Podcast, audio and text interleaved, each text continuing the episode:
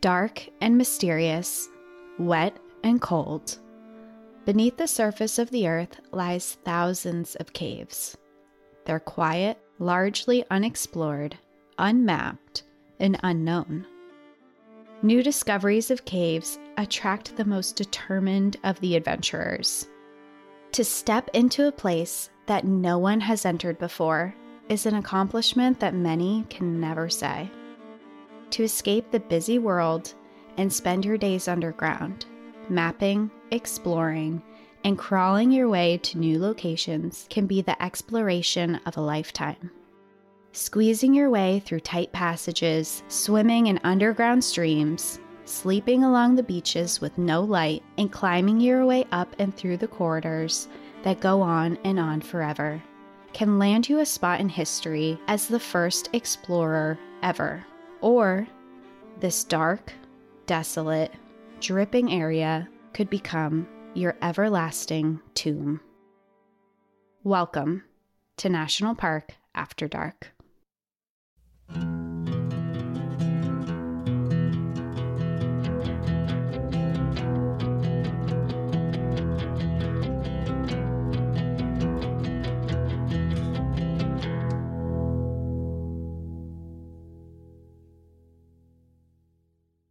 I never thought I'd see the day What day? that you were going to do another cave story. I know. It gives me anxiety. And I feel like a lot of people right away are going to be like, is this the Nutty Putty Cave? Because a lot of people Yeah. have asked us about the Nutty Putty Cave that happened in Utah. And the answer is no, this is not the Nutty Putty Cave story because we already covered the Nutty Putty Cave story on our Patreon. And it's it's a really interesting story. It happened in Utah of a man who went down into the Nutty Putty Caves and got stuck if you are interested in hearing that episode, you can listen to it on our Patreon, but this is not it. And that we did that a long time ago and you have a problem with caves. So I am very I applaud you for doing one. I have no idea where this is or what's going on, but I'm proud of you. Conquering a fear. Yeah, I have a big problem with caves. Me and caves are not, not, no, no. Danielle saw Okay, it so firsthand. Danielle saw it firsthand. Okay. cave. and the thing is, it's like it wasn't even that bad. right. Not once did we have to crawl. Not once did we have to like shimmy through anything. It was Jewel Cave. Yeah, I mean, we were we were on the stairs a lot and i mean there were spots where i had to like duck down and we did have it was a national park ranger who was right yeah because it was a national historic Yeah. site yeah it was a national park ranger who led us through the cave and she did make it a very enjoyable experience and she knew a lot about it and she warned us about the difficult parts but i'm just i'm claustrophobic and at one point she turned all the lights off and it is the darkest I've ever been in anywhere. It's like your eyes don't adjust to this darkness. And at that moment, my heart was just like, like I can't do this. Get me out, get me out, get me out. When we were in that huge room. Yeah. Okay. Yeah, I remember that. Quickly before we start our story, I had a couple shout outs that I just wanted to give. And first was to two of our listeners, Joanna and Brannon. They're getting married this week. So, congratulations. Brandon wanted me to let you know, Joanna, that he is so excited to continue all of your trips and that places like Anza Borrego and Modjeska Canyon have meant the world to him. And he can't wait to spend the rest of your lives exploring together. We're so excited for you both. Congratulations. Happy wedding day. Hope you have a wonderful, wonderful day, wonderful years to come. Wishing you both the best. The second shout out I wanted to give is to my amazing aunt who just launched a website called esotericbodyexploration.com, where she and one of her close friends are going to be leading guided deep meditations and relaxations and a lot of really cool stuff. She's always been my artsy, fun yoga aunt, and she has some really cool stuff that she's going to be streaming. She's going to be putting up experiences that start March 19th and streams until the 28th. I'll add the link into our show notes. Also, just because of the kind hearted people that my aunt and Christine are, is they are donating 10% of the proceeds to sexual and domestic violence organizations. It'll be a really cool, fun exploration that you can join. And they both have the most soothing voices you've ever heard. They're so calm and sweet, wonderful people. Go check it out. Links in our show notes. But yeah, let's start our story. Well, where are we today? We are heading to the UK. We are going to Yorkshire Dales National Park, which is located in England. Lovely. Mm-hmm. Lovely. Absolutely lovely. well, before we do that, bringing it back to the US just real quick to Arkansas, of all places, we are coming in hot. With our new sh- event that's going on with Moment House, it's coming up quick. We're going to Arkansas. Everyone's like, why in the world are you going to Arkansas? And it's because Arkansas is a hidden gem and you should all know about it. Uh, we're going to the Crescent Hotel. We're going to tell some really wild stories, some crazy hospital stories because this hotel used to be a hospital. Very questionable things going on here. A lot of history, a lot of ghost stories, a lot of body parts being found. Mm-hmm. A morgue. We're going to go underground, not during the event, but just planning like things to do while we're there. Of course, looking into tours and seeing the area that we're staying in. And there's an underground tour of Eureka Springs. So I'm dragging Cassie back underground. Mm. It's just going to be a, all around great time. You're just prepping me for the underground. You're like, you're going to like this. We're going to do it so much that you don't care about it anymore and you enjoy it. yeah. Slowly but surely working you. Yeah. But um, if you guys are interested in grabbing a ticket, the show will be April 10th, but it streams for three days after. So you have up to 72 hours to catch the show if you miss it on the 10th. Tickets are on momenthouse.com slash NPAD and on all our socials Twitter, Instagram, Facebook, on our website. Come join us. There's options for meet and greets and for an after party where we're going to do a question and answer section. And it's going to be a lot of fun. Yeah, we're going to answer all your questions, anything you have, podcast related, personal, hiking, hiking gear, whatever questions you have, we're ready to answer them. And we're really, really excited. So we'll see you then. But in the meantime, watch your. No, just kidding. We're going to start the episode. Um, and that's it. Goodbye. and that's it. The episode's done. Goodbye. Um, no, so we will go into our episode. We're heading to the UK. We have noticed that we have been getting a bigger and bigger following in the UK. So this episode is for all of you. I tried to add in kilometers instead of just uh we have really been trying and we've gotten several messages about it. Very nice ones like hey include I have some... no idea what you're talking yeah, about.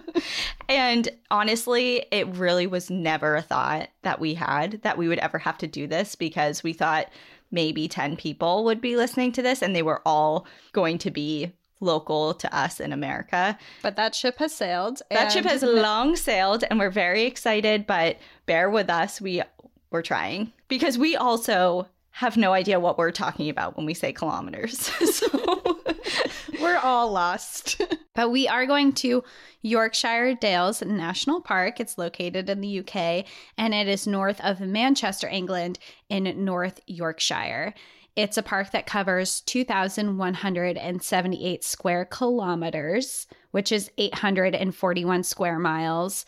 But to be honest, I don't really know what square miles looks like either, or square kilometers. So put it in reference of like something that we can, like something we know. It's really big, but not that big. Entirely unhelpful, but okay. It was established as a national park in the year 1954, but an exciting fact about this national park is it was also established as an international dark sky reserve in 2020, so super recently. It earned this title because this has some of the darkest skies in the entire country. Oh, nice.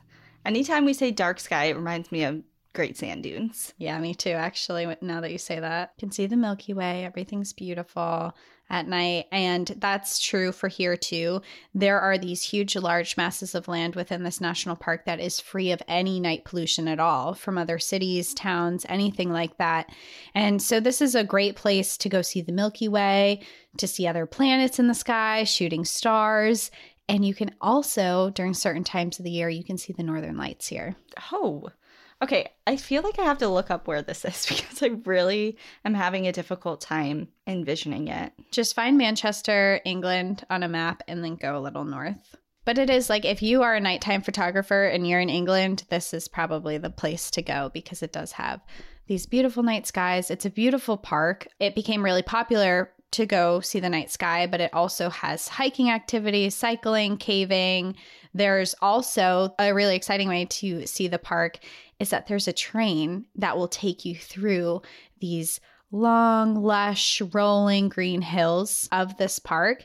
And it's really cool. I saw one photo, and I'm sure it's like one of the town photos or whatever, but the train, it's not just a train track, it is in some spots, but this one part of the area, it's like these huge stone, like looks like this huge stone monument that goes over a valley, and that's what the train drives over. Like it looks like something straight out of Harry Potter. Maybe Harry Potter was here, but you know, like it's it's beautiful, and it's like mm-hmm. what you think of England as being like the old stone area. And this park is just full of lots of interesting and beautiful sights. It has a castle that dates all the way back to the 1300s, which are dates we never mention when we talk about the US because it didn't exist.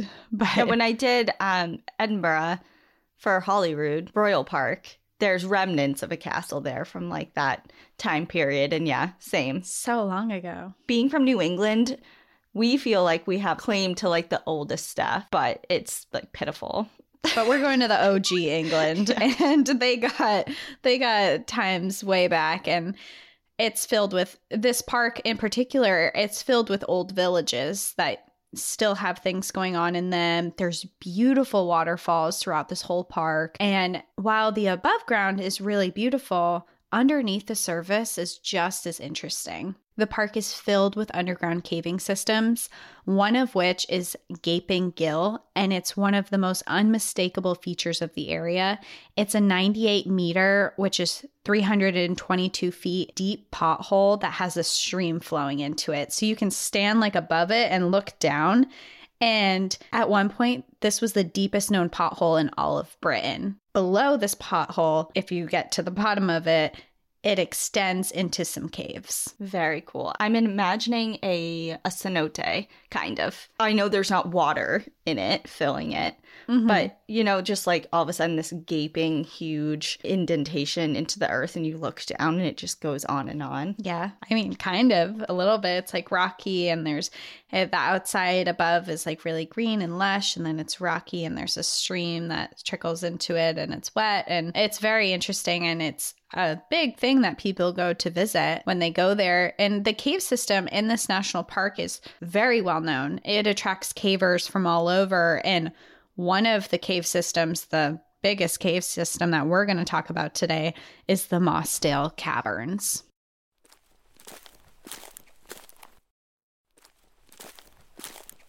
This was first discovered in the 1930s. It was discovered by a man named Eli Simpson, who found an early geological record of mining plans in that area. But when he found these records, there was no no knowledge of any caves in this area. So he found them and he's reading them and he's like, "Hold on a second. Where is this? There's no caves here, but are there?" So he became extremely interested in it and he started searching this area. He would drive up. He, at the time, was one of the few people who had a car. And he would drive up to this area and he would just walk around searching for any type of entrance to a cave. He would go back, he would do research, he would dive deep into other geological records that he could find to try and find any hint of where this caving system could be. And within all this research, it led him to believe that not only there was a cave system, system here, but there was the most extensive cave system and possibly deepest cave in all of Britain. He ended up recruiting a man by the name of Bob Leakey to help his search. They began searching in old mine shafts that were outside of the area that it was believed to be in, but thought maybe they would extend further into this cave system that he thought. So they were exploring those areas. And they were looking for a long time, and their efforts heeded no results, and it wasn't looking promising for his discovery at all. That was until they started focusing their attention on a large stream that disappeared at the base of Mossdale Scar. Mossdale Scar is a limestone rock cliff in the valley of Mossdale that is within the park. It was in 1941 that he noticed there was a large area of fallen rock above the stream. And this was during the war, so there weren't a lot of able bodied men that could come help move all these rocks that had fallen. So he actually asked some of his women coworkers to come out there and help him start digging around this rock area because he thought maybe this is a cave entrance. It was on May 31st, 1941, when his suspicions of this cave proved to be correct, and they found an entire entrance beneath the rubble of the rocks. In just a few months, Bob Leakey, Eli, and his coworkers explored almost four miles of the caving system here. Because there was a large stream flowing through this area, much of this exploring included swimming, holding their breath underwater for certain periods of time, and it was a little dangerous. You know, like when I think of caving, I think of walking through the caves, and these people are physically swimming in areas underground. That's nuts, especially in what is this, the 40s? Yeah. They don't have the equipment we have today, and it's still exceptionally dangerous even today. Mm-hmm. So I can't even imagine. the feeling I get from that description is like they're like, oh, well, we're just going to send it.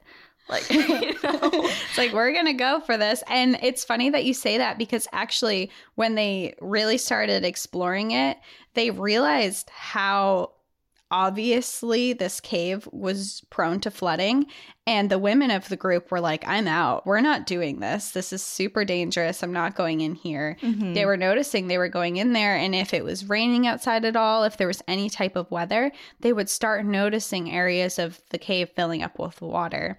And the women were like absolutely not like, I'm not doing this. So they dipped out, and Bob ended up exploring a lot of the caves on his own. And this cave system was so large that he would be in there for hours. And sometimes he would be in there for days. He would sleep there, and he actually, I read a statement from him where he would sleep. It's like a beach side underground. There's a stream, and then there's like these sand silt sides. He would dig a hole cover himself in sand and just go to bed.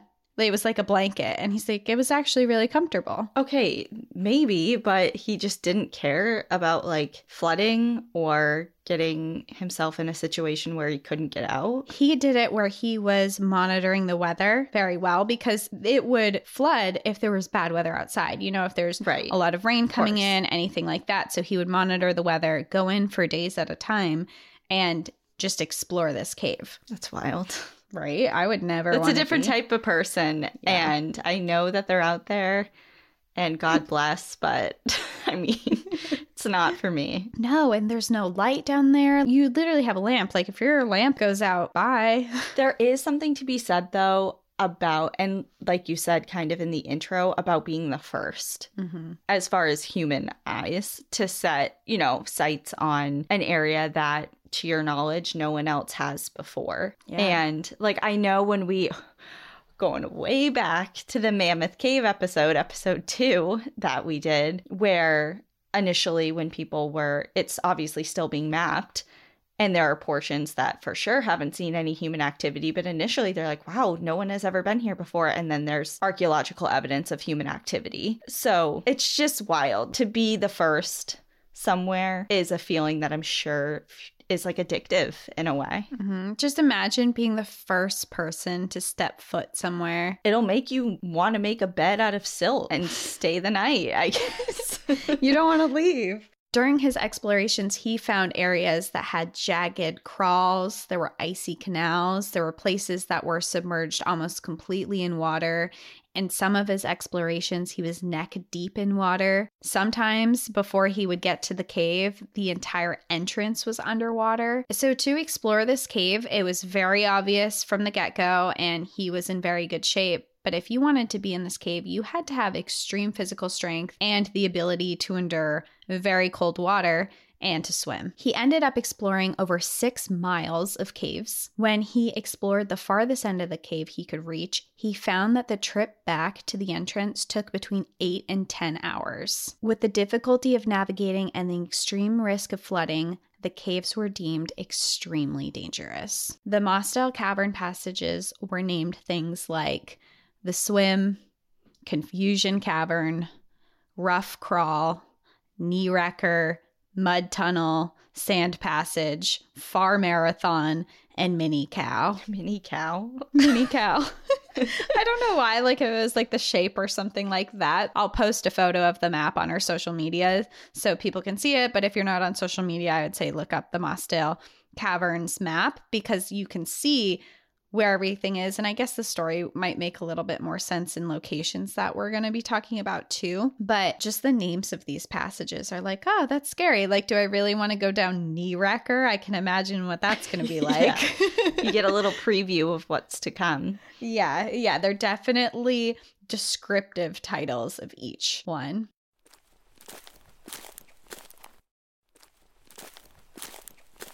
For the caverns, the neighboring cave systems are believed that they're actually linked to Mossdale caving systems, but it's never been discovered. And because of this, it's believed that the Mossdale caverns have a lot more to be explored, and this became an extremely exciting adventure for cavers. Mm-hmm. People started getting drawn to this area because, like we said, you're the first. You're the first explorer. You're the first person to step foot here. You're the first person to map it out if you can get down here. People really started heading over to the area, and caving clubs around the area began heavily theorizing that there were spots of the caverns that wouldn't flood and it was safer to be in. So they wanted to map it out a lot better. Previously, the cave had been unmapped besides besides the drawings that Bob Leakey had done. And they were just hand drawn from memory, no scale anything like that. And they wanted to really map it out. And there were actually universities in the area that had caving clubs where it was a thing where people would come into this national park and they would explore the caving systems. And Mossdale was like a huge attraction to these people. They wanted to know it more, they wanted to explore it more, they wanted to get down there. On June 25th, 1967, a group of 10 people headed to the caves. Two of these people included Dave Adamson, who was 26 years old, and Jeff Burrow, who was 24. They were both part of caving clubs from Leeds University and had visited this cave system before. The other eight members of the group were also from caving clubs but had never adventured into the caves prior. Colin Vickers, who was 23, and Bill Franks, who was just 19, were also accompanying them, and they were both very accomplished cavers. There were other members who joined that were around 21 years old. There was John Ogden, Jim Cunningham, and John Shepard. Along with the journey was also Dave Adamson's fiance, and her name was Morag Forbes. She was 22 years old at the time, and her and Dave frequently adventured together and were planning to be married that July. Her friend Colette Lord, who was 19, also joined with them as well. So there were two women and there were eight men who headed into the caves. Dave and Jeff's goal when entering the caves was to reach the Mini Cow Passage. This is a passage at the far end of the caving system that they believed was connected to other passageways into other caving systems. Their mission to go down there was to use explosives to blast the blocked Mini Cow Passage with the help of their friends to carry some of the gear. Their whole plan was to get through, it's about a 10 hour climb and crawl and swim to get to Mini Cow, but they wanted to get there, set off some explosives, and try and find some other caving systems. Is that normal? Do you know to do? To blow up stuff underground? For the sake of like finding other, I don't know, like for some reason I just thought that, what's the correct term? Spelunking? When you're spelunking? Yeah. And you're exploring, like if it just ends, you just it ends. Yeah. You don't just like blast it the hell open and they're like, oh, I guess it goes on. It's like, well, yeah, no shit. I feel like England has shit. a lot of things that they're like, you do what you want. Like, I don't know. I mean, maybe it is normal and i have no idea. I've just never heard of that. Yeah and that's an interesting thing because i didn't when i read it i was like maybe they had some special permission because they were part of a club and a university i don't know. Um, also another fun fact since you said spelunking in england they were called potholers oh potholers which kind of made me laugh because I just think, oh, a bunch of potheads. It's like, pot, oh, a bunch of potholers. pot well, just imagine someone going into Mammoth Cave it's like, we found you five more miles. We blew it up, but we got five more miles in. Like, I just feel like that's not a thing. I don't know. whatever. I'm sure someone will tell us, but I think yeah. it's just very odd. Yeah. And I just think of the safety of it too. Oh, well, yeah. It's like uh, so much could go wrong. I don't know their credentials for this, like if they ha- were explosive experts or whatever, but there are caves that you don't really know, and then you're going to light off an explosive while you're under there. But I mean, miners did that kind of stuff too. So, I mean, it's not impossible. I guess I just don't really know that much about it to speculate, I guess, on what is the proper way to blow up underground. but right. um, these yeah. people were on a mission to do this. And it was that same drive, you know, that we were talking about at the beginning. It's like to explore, to see new things, to discover new things, to be the first. You know, right. it's just like this drive. Very, very adventurous people heading down here. And when they arrived that morning, the weather was great. You know, the sun was shining, there were a couple clouds in the sky, but the weather was great. The afternoon weather did, however, reveal that there were possible rain showers and possible thunderstorms that were going to happen way later in the evening. Jim and John spoke privately about their concerns about the weather and they both decided together that they really didn't want to go, but they didn't know how to voice that concern. They didn't think that the others would agree or understand why they wouldn't want to venture in when the bad weather was hours and hours away. It might seem like they just didn't want to be part of this mission. They just didn't know how to bring it up. It wasn't until the two women in the group, Morag and Colette, stated that they weren't comfortable they had been doing caving adventures before, but they were really small, and this was a really long journey for them.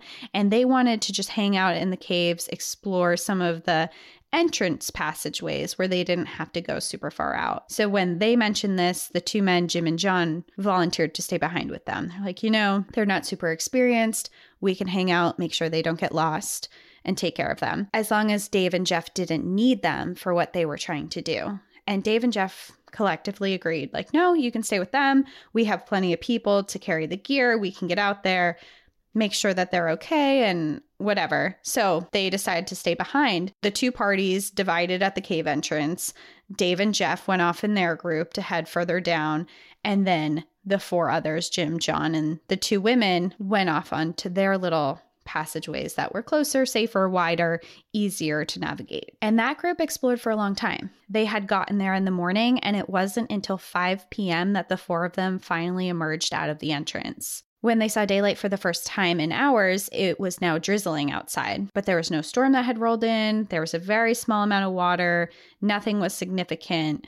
The entrance was clear. Everything was fine and they weren't expecting the other group to be out. The other group wasn't planning to be back until almost midnight that night, and it was only 5 p.m. So they decided that they were going to head out. Jim drove all of them back towards town. Morag, who was waiting for her fiance to be done, stayed behind in a large barn in town to shelter from the small amounts of rain that was going on. She was just hanging out waiting because she was planning to meet up with him after. The rain started to get heavier, and Morag went back to the cave entrance to check in on it. She saw that rain's coming down. She knows of the flooding issues. And when she got there, everything looked fine. There was a little bit more water in the stream, but nothing alarming. And she went back to wait for him longer. While she was waiting, torrential downpours started, and an inch of rain fell in just a few hours. It was 9 p.m. when she returned to check on the cave again, and this time she found the entrance to be nothing but a lake of water, and the entire entrance was gone. Oh, shit. What happened to monitoring the weather? It just rolled in fast. Oh, God.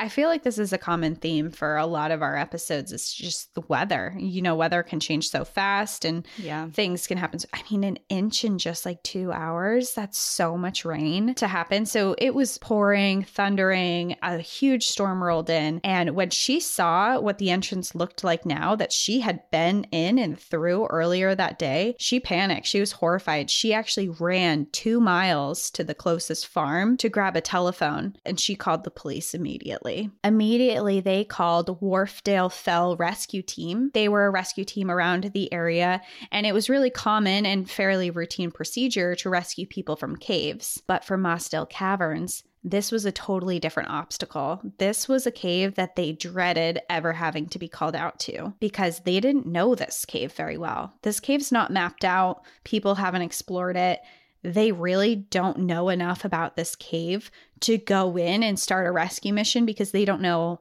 How? The only people that would be fit for this rescue would be cavers themselves who are in the town. So they start calling all these different caving clubs, telling them of this dire situation and that they need to get people out immediately. And they even start calling the pubs that are around the area that were popular pubs for cavers to hang out at. And we're like, tell everyone that this is going on. We need everyone to get up to this cave now this is an emergency. One pub that they called was named Marton Arms, and it was near Ingleton, which was the town that the four of them had driven to prior that day. And it happened to be the same pub that Jim and John had decided to stop for a beer at. They had been indoors and were completely oblivious to the storm that was happening outside. And at the news, they quickly grabbed all of their gear, which was still wet from their own explorations, and they headed out as fast as they could back to the entrance of the cave.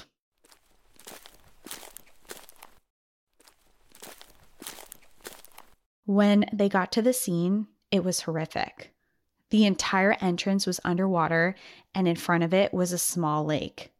It was 11 p.m. with torrential downpours, and the rescuers had no idea where to even start.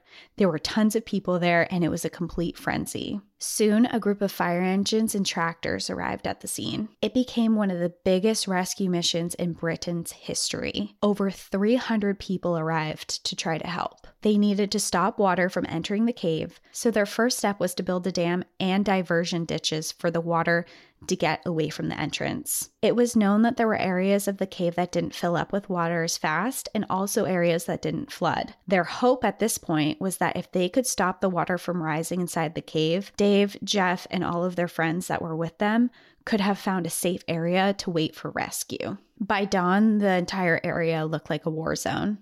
There were hundreds of people, many who were using their bare hands to dig ditches and to add onto a dam. By morning, they had built a diversion ditch that was six feet wide, 10 feet deep, and 10 yards long.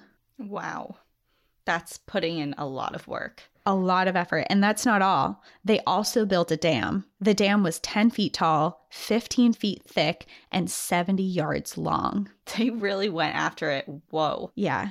They worked through the whole night. I mean, it needed to be done. There was motivation, and a lot of these people here are cavers too. So they know how much is at risk. They're rescuing their own. Mm-hmm. You know, these are their people. And they pretty much put together the impossible. I mean, it's only been a few hours and they built this but one of the issues that they ran into was that the dam that they built wasn't very stable. And they ended up bringing in 10,000 sandbags to help keep the dam in place. Among the people that were helping to build this was Jim Eyre. He was 41 years old and a highly respected caver in Britain. Dave had actually asked him a week prior to join him to the mission to explore the cave, but Jim had declined. He had explored hundreds of caves before, but Mossdale was one that he never wanted to adventure into. He saw this cave as a killer. It was too dangerous, and he never understood why people even dared to enter it. It was known that it flooded. It was known that it was hard to get through some of these passageways. And he never wanted to go into this cave ever. But today, he stood at the front of the line to lead the rescue team underground to save his friends. The dam that needed constant repairs was working. The water in the caves had receded far enough back that they could begin sending in the rescue team. Jim and John, who originally entered the caves with Jeff and Dave, but had elected to stay back with the women, insisted that they needed to be part of the rescue.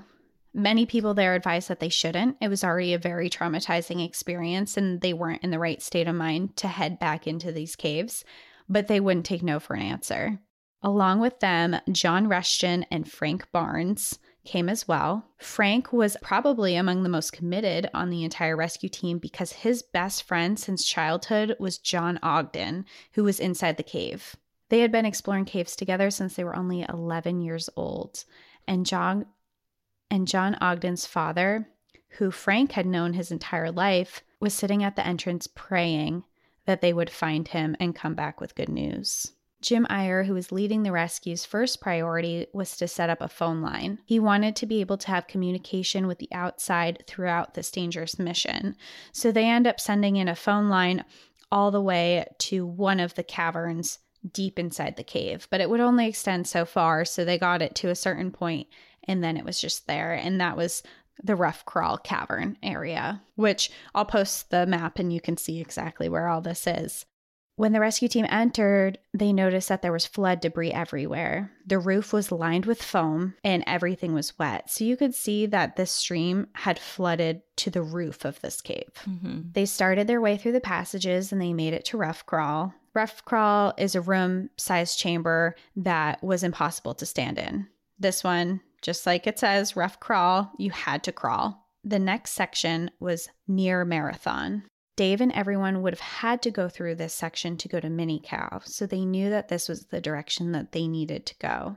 It was still filled with water, and the team had to wait. No one on the team at this point had ever passed Rough Crawl before and didn't know this area either. Tony Waltham, a caver who was based out of London, ended up arriving to the scene just around that time. He knew the near marathon passageway and he knew the cave very well. He had been down there many times. So he went and he met up with Jim Eyre's group in Rough Crawl. And when he arrived, spirits were pretty high. There was joking around, people were laughing. And most of them believed that they were going to find the six guys down there. They believed that they were up in Mud Cavern, which was a spot past near Marathon that was higher ground and didn't flood. And they're like, they're probably just hanging out there, just waiting for us to get there. They're fine. They all had really high spirits. They're laughing, joking around. When Tony arrived, he took over the lead of the group and started bringing them into near Marathon. This area of the cave always had water in it, but it was low enough now that the team could venture through it. It was a tight space, it was only 10 inches high and 2 feet wide, and the passage was 900 feet long. I'm sorry. what in the world? 10 inches high? Yeah. So, for everyone that's not based in America, I was just going to say. what is that? because I know that even as someone I'm five what, five three, I still feel like that would be very difficult to get through. I mean, it's 25 centimeters. High. Yeah. And would you say two feet across? So less than a meter across? Yeah. That's nuts. Yeah. And nine, it's um 274 meters long. So it's a pretty long passage, but it's really small. I mean, 10 inches, I just think of like a ruler. You know, you're squeezing your entire body under a ruler. Under a ruler. Well, is this the one that's called near marathon? yeah. Well, now we know why. hmm It's a marathon to get through that. Absolutely. And this is the part of the caves where I would not know. I, if you're claustrophobic, You'd be like, all right, well, I've come far enough. It's been great. I'm going to go ahead and turn Sounds around. great. I'm going back. No, thank you. But all of them, they're all on a mission and they head right down. And as they were moving, one of their headlamps caught a glimpse of something. There was a lamp that was thrown along the rocky side of the wall, and there was a wire hanging from it. The way that it had been sitting, it was obvious that this lamp hadn't been left there, but had been forced here by water. Oh, shit. The team headed farther and farther down, and their spirits began to rise. The area of water would be coming to an end soon, which meant that the chances of finding their friends hiding away in North Mud Caverns was becoming a real possibility. They began shouting and yelling, hoping for a response, but nothing came. Just as their hopes were getting high, Tony rounded a corner and saw four legs in wetsuits. It was very apparent that they were no longer alive. There were two bodies that were jammed up into a side rift, wedged into an area that looked like a last attempt to find an air pocket to breathe into, leaving their legs trailing in the passage. That's very rough. Jim Eyre started instructing next steps. They needed to send out a team to give the bad news, which Tony Waltham joined. He was the one who first saw the bodies. After a few questions, they realized that one of the rescuers with them actually knew all of the people involved in this incident, and he became the designated person to identify who they found. Jeff and Mike Ryan were identified as the first two bodies that were found. The remaining of the team inched past their bodies to find the remainder of the crew. A short distance away, they found Dave, Bill, and Colin's bodies, With the devastation and confusion within the cave, the rescue team forgot that there were actually six people down there, and they turned around and headed out. I was just doing a mental count because I was adding up from the group that went off Mm-hmm. in the beginning that weren't involved in this group. I'm like, wait, am I mistaken? So what happened to the last person? Well, when they returned to the entrance of the cave, they found that the dam had been breached. Water again was flowing in and making it too dangerous to re enter. But it was now that they realized that there was still one person unaccounted for, and that was John Ogden. They had to wait out the storm before they were going to be able to re enter the cave. The following day, two separate crews made it to Rough Crawl again before having to turn back because of water levels. Teams wanted to get into the caves as quickly as possible because John Ogden could still be alive. It was very possible that he could have found his way to the higher level mud caverns that wouldn't have flooded and was waiting there to be rescued. They still couldn't go out that day, and then the following day, early in the morning, they sent out another team to look for him. The water levels were finally low enough to get back into the near marathon passageway and to get further down. And not to be morbid, but I'm assuming they were unable to move the bodies. So are they just passing them? Yeah, they're like squeezing past who they're finding to get through these areas. Mm-hmm. And when they get down to near Marathon again, almost immediately, right past where the original bodies were found, they saw another pair of feet. It was covered in flood debris and sand and almost unseeable, but it was John's body. And they had originally not seen it because of all of the debris that was on top of him. Oh, okay. The team returned back to give the horrible news that John had perished under the conditions, and soon a debate ensued about retrieving all of the bodies because they wanted to offer their families a proper burial service. After a long discussion, it was decided that it was just too dangerous and it would be too difficult of a task and that their bodies would have to remain there. The coroner then ordered the caves to be closed permanently and to forever be respected as a grave. This was an extremely sad and difficult situation for friends and family, but it was also an extremely disheartening situation for all of the cavers who dreamed of exploring the remainder of this unexplored cave. The mossdales were like gold Mm-hmm. to a lot of people. So that was a really devastating hit to them to lose their friends and to also lose the opportunity to ever go down there.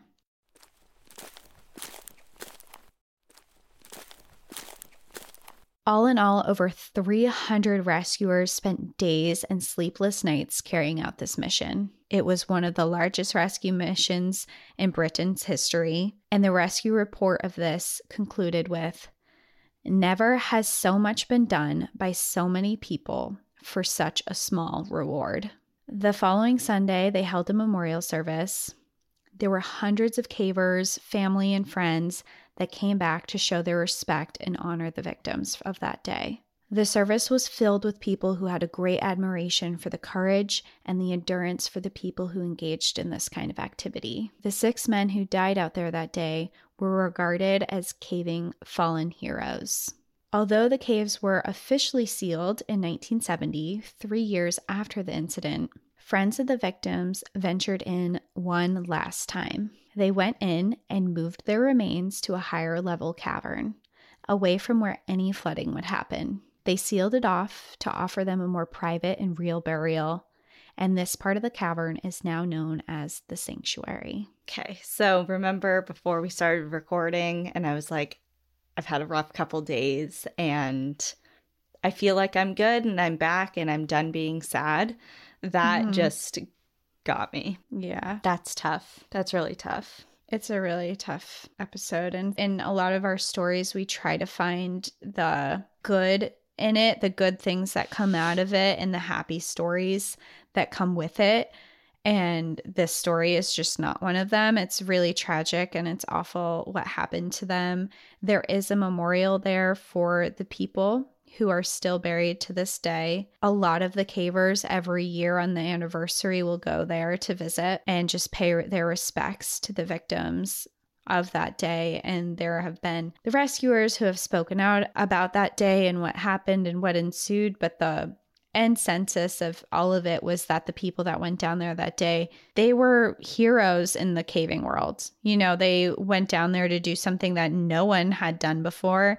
And people have a really, really high respect for them. And unfortunately, they just got hit with too much weather and they didn't get out in time. And it's just super tragic. And it has gone down as the worst caving tragedy in all of UK's history. It reminds me of a situation that has a happier ending, but remember the situation in Thailand? There's a no. movie called The Cave about it. It's like a documentary.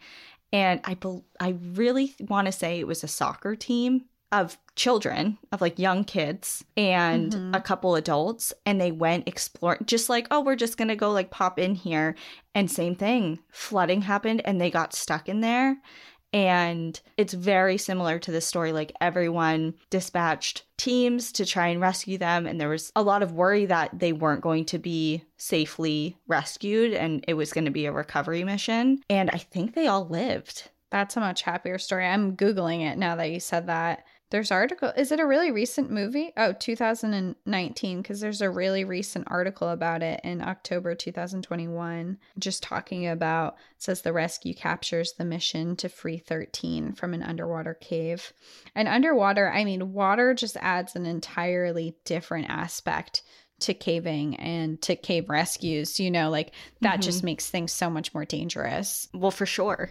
In the Death in Zion book that I have, and I believe there was one that happened in Antelope Canyon as well nearby. Flash flooding is just something that is can happen obviously in the blink of an eye, hence flash flooding. Mm-hmm. And it could be like a beautiful day and then 20 miles away, a storm happens and you're fucked, you know, and you never see it coming. And it's kind of like that's the feeling I get with this. Like, based on how you described this group of people, yes, they may have been young, but they seemed very experienced. Yeah. And they were going to bring their fiancés in with them. I don't f- get the feeling that if you had a concern that something wasn't right, that you would put your loved ones at risk like that. Yeah. Oh, when you say that, I don't know why it always brings me back to this, but just the way that you said that reminds me of Timothy Treadwell and him bringing his girlfriend. When you said that, it just made me think back to him because he, like, very clearly brought his loved one into a very dangerous situation. But yeah, you know, it seemed like it was a very, it was an exciting day for them. You know, I don't think that fear of the danger was in the forefront of their minds and the weather was supposed to hold out for a long time. It was just a, a tragic accident. Yeah. You know, maybe if they had left a little bit earlier, things might have been different, but it's all the like what ifs, you know, at the end of the day, you don't know what's going to happen, especially with weather like that extreme. They didn't know that there was going to be an inch of rain coming within the matter of a couple hours. Like their time frame to get out was really short. Well, and so I'm just trying to envision location wise when you are describing it because even if they did get a sense of like rising water or they got a sense of an issue happening. Mm-hmm. They still have to go through that. What is it? Near marathon? Yeah. That tiny passageway that's going to just yeah, I I don't know. Like I just feel mm. like it's an 8-hour trek back. So even if something is happening, what are they going to do? I feel like maybe there's a moment of realization, especially when you said there some of the bodies were located in an area that it was clear they were trying to get to an air pocket of just no it's like an impending doom feeling of yeah. knowing that it's not gonna be good. Yeah and just like the terror that brings makes me I think that's like kind of one of the most difficult parts about yeah. it. To know that there's evidence that they were struggling to try to survive mm-hmm. and find air right before they died is really makes it it's a horrible story and just knowing that makes it so much worse. Yeah. Well, as far as, you know, what their families did for them, putting them to rest in the best way that they could and to section off an area and name it the sanctuary for them is that's very that's like I keep saying that's what got me out of the story. In general, I mean, I feel like we talk about a lot of shitty things, but like you said, there's usually like a silver lining to it in a mm-hmm. way. And this one just like doesn't have it and I'm trying to grasp for like anything, you know. um but yeah, wow, that was a really tough one. Yeah, it's a hard episode. And the the capes are still shut down today. There are rumors and speculations that some of the clubs still go into them mm-hmm. and have found ways into the Mossdale Caverns to still explore and venture around or whatever. So maybe they're still slightly in use, but they are closed off. The park itself, I guess the only silver lining of this story, which isn't really silver lining to the story, is that Yorkshire Dale National Park is beautiful. I would definitely recommend looking it up if you are in the area or planning to go to the area. It's the rolling green, lush hills with beautiful stone towns inside them that are just like there's so much history there and it's just so old and it's there's these waterfalls, there's this huge castle there. It's just a really cool spot. And if you are into night photography, I would say that this would be a really cool spot to visit as well. Mm-hmm. So, just to switch it into like the underlying tone of what we like our podcast to be, is we want to inspire adventure and travel. It's like, and we're on the upswing. we're, we're on the upswing. there's some, there's um, just to bring a little attention to this national park, and it is beautiful. And there's a lot of really cool national parks in England. You should look it up. It just seems like a different setup than the US has. You know, like they're so big and so popular here. And maybe it's just because I'm not there. It seems like it's a little more toned down over there but they're just as beautiful and they're really cool and there's a lot of stories behind them. So I definitely suggest looking into it more. I know that we'll definitely be back to the UK for some more stories in the future. There's a lot of adventure to be had overseas too, so go check it out. And if you are in England, and you've been to this park, send us some pictures. I'd love to see them. Well, I just looked up um, while you were talking Gaping Gill and um, yeah, not what I was envisioning. It's beautiful. But from the pictures from inside it, looking out, looking in, mm-hmm. I mean, it's cool. It's literally like just like this huge gaping hole, gill of a hole. um, the pictures from inside looking up are just like magnificent. So I do get the draw of wanting to explore more of a space like that. Mm-hmm. But that cavern, that area is huge it's wide open. You're not in a small. Everyone okay, Google this right now. Gaping Gill. It's beautiful. It's huge. You're not in any pockets. I'm sure there's a very safe way to go down. It looks like they have stairs to get down there. Like that's amazing. I would go down there. I would have fun down there. cool. Well, I would like to say thanks for sharing. I don't know how I feel about it. You're like, I would like to say thanks, but I hated this. yeah. I did not enjoy. Um, but I did enjoy learning about the UK a little more, and we do need to go back there more. I think that's only our second episode there, but we yeah. get suggestions all the time. So we're so ready. We'll be back. We're yeah. ready. We'll be back. All right. Well, thank you everyone so much for hanging in with that. I don't feel well.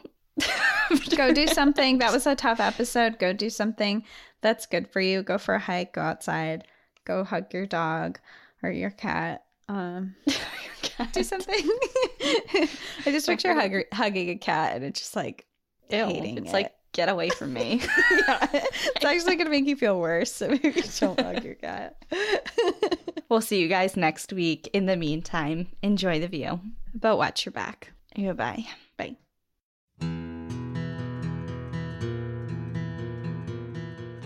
Thank you for joining us again this week. If you have a trail tale you'd like to share, send us an email at npadstories at gmail.com. Follow us on Instagram and Facebook at National Park After Dark and on Twitter at NPAD Podcast. Become an outsider by joining our Patreon, where you'll gain access to monthly bonus stories and exclusive content. And remember, when you support our partners, you're supporting our show. To access our special discount codes along with source information from today's episode, check out the show notes. For information on the show, to shop our merch store, sign up for our newsletter, and more, visit npadpodcast.com. And if you're enjoying the show, please rate, review, and subscribe wherever you listen to podcasts.